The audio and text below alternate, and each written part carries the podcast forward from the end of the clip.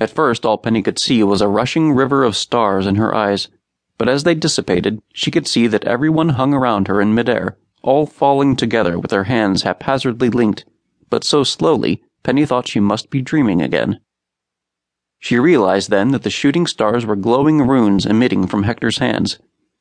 Penny took a great gasp of icy cold air and saw Simon had lost consciousness from the magic drain, and Annette was crying, her tears fluttering upward in the wind. Look! Hector cried. Out of the gloom and the ocean mist, Penny could see a dark mass of land with clusters of light glimmering in the distance. Below them loomed the black ocean, and miles above was the airship, still beating its huge wings and shooting off beams of light.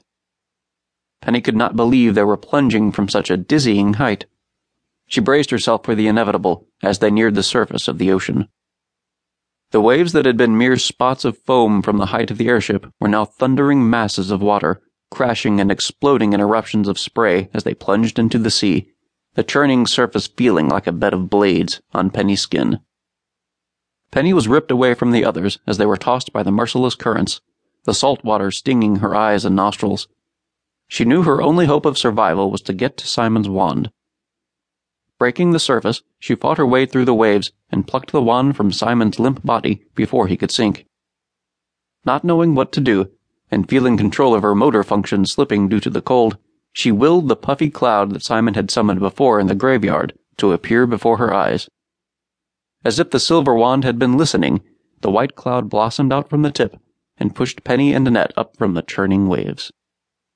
Penny screamed as she saw Hector and Simon slipping away into the sea knowing they had only seconds before their lives were claimed by the depths. Hector swam forward, spitting water, and heaved Simon's body toward them. Annette and Penny yanked him onto the cloud and turned back for Hector. Penny's hand grabbed onto his slick one, and Annette caught his wrist. Penny's chest tightened when Hector's hopeful expression turned into one of acute horror. Penny heard it before she saw it an unnatural disturbance beneath the waves, accompanied by a venomous hissing. From the dark depths of the ocean, a creature's head burst from the water, its gaping orange eye glowing in the darkness.